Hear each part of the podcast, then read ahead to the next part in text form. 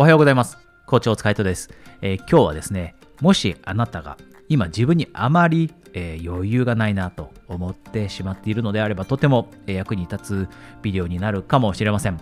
え私もですね、過去に自分に余裕がないと感じる時ってありました。で、そういった時、あなたももしかしたらたまにそういった気持ちを感じるかもしれませんし、今そういった気持ちを感じているかもしれませんが、そういった時のことをよくよく考えてみると何が起きているでしょうか？そういった時に何が起きているかというと実は、えー、私たちがその瞬間に自分の人生に満足できていなかったり自分のことが好きではなかったり自分の人生に幸せを、えー、見出すことこれができていなかったりする時なんですね。つまり自分が人生を楽しんでいない自分が幸せを感じられていないこんな時に私たちって、えー、心に余裕がなくなったりいっぱいいっぱいになったりします。で、これって当たり前のことだと思いますが、じゃあ、そのようにいっぱいいっぱいになってしまったりすると、私たちで何が起きるかというと、どうでしょう？いっぱいいっぱいになっている時って私たちって人に優しくなれるでしょうか？いっぱいいっぱいになっている時って私たちって人に親切な行動が、えー、起こせるでしょうか？いっぱいいっぱいになっている時って私たちって積極的に友達の相談に乗ってあげるような努力ができるでしょうか？これはですねあなたができないと言ってるわけではありません。私が自分の過去の経験を通して考えてみると、やっぱりそういった時って周りの人のことを気遣うことだったり、周りの人の役に立とうと思う気持ちって薄れてしまうんですね。どうしてもそういった気持ちが薄れてしまう。なぜならば自分のことが、いっぱいいっぱいだからです。自分のことでいっぱいいっぱいだからです。で、人によってはですね、こういったメンタルブロックがあったりするんですね。自分は幸せになっちゃいけないんだと。自分が幸せになるよりも優先的に周りの人のことを考えなきゃいけないんだ。こんな風に素晴らしい、考え方を持っている人がいるんですが、それって実はメンタルブロックなんです。私たちがしなければいけないことはこれです。まずは自分のことを幸せにしてあげること。自分が幸せになって初めてそこで余裕が生まれて周りの人を助けられるようになる。そもそも自分が幸せでなければどうやって周りの人に幸せになるように促してあげることができるでしょうか？自分が幸せになってこそ自分がどのように幸せになったのか？それを教えてあげればいいかもしれませんし自分が幸せになってポジティブなことが言えるようになった時そのポジティブさで周りにいる少し今辛い状況にいる人のことを導いてあげることこれができるようになったり親切な行動もより一層積極的に起こせるようになったりします。なのでもしあなたがですね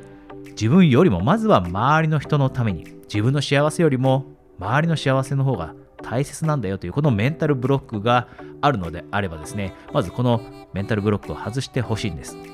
でこのメンタルブロックの外し方はこんな風に考えること。自分が幸せになった後でこそより効果的に。そしてより自分が力を持てるようになって周りの人により素晴らしいポジティブな影響を与えられるようになる。だから自分をまずは優先していいんだでこのような考え方ができるようになるとですねまずは自分の幸せに働きかけようという気持ちも湧いてきて自分を幸せにさせてあげることもできるようになってきます。で自分のことを大切にした後あなたはより一層魅力も持てるようになってより一層ポジティブさも持てるようになって周りにポジティブな影響を与えられるようになるということこれをぜひですね覚えておいてほしいと思いますえ今日はですね、いくつかお知らせがありますが、まず1つ目が、えー、私は最近ですね、LINE の、えー、公式アカウントを始めています。で、そこではですね、えー、あなたの役に立つような、え情報をですね、直接お届け、えしていますのでですね、そういった情報、例えば無料で参加できるオンラインの勉強会だったり、こういった、え情報が欲しければですね、ぜひ、えこのビデオの下にあるリンクをクリックして私を、えお友達登録しておいてください。で、2つ目がですね、え今ですね、まあ来週になりますかね、えー、魅力アップ、えー、これを実現させるための、そしてそれを実現させて人生を変えていく、自分を変えていくための勉強会を開催しています。で、この勉強会は無料ですね、オンラインで行っていますので、あなたが日本中、または海外かもしれません。どこに住んでいたとしても、えー、リンクをクリックするだけで簡単に参加できる、えー、無料の勉強会です。もしあなたがですね、もっともっと魅力を持てるようになって、人間力を持てるようになって、人生をいい方向に導きたい、こんな風に強い気持ちを持っていたらですね、ぜひ、えー、このビデオの下のリンクから、え、そちらの勉強会にお申し込みください。それではですね、今日も一緒にエクササイズをしましょう。今日はですね、感謝の気持ちを思い描いてほしいと思います。あなたが今手にしているもの、あなたが今経験できていること、そういったものの中から3つ感謝していること。または感謝できることを思い浮かべてください、え感謝できることをあえて探すというのはとても効果的です。感謝できること。普段は感謝していないけど感謝しようと思えばできること。これをですね具体的に頭に3つ思い浮かべてくださいで一つ一つゆっくりとその経験していることだったり所有できているものだったり手にしているもののことを考えてありがとうという気持ちを強く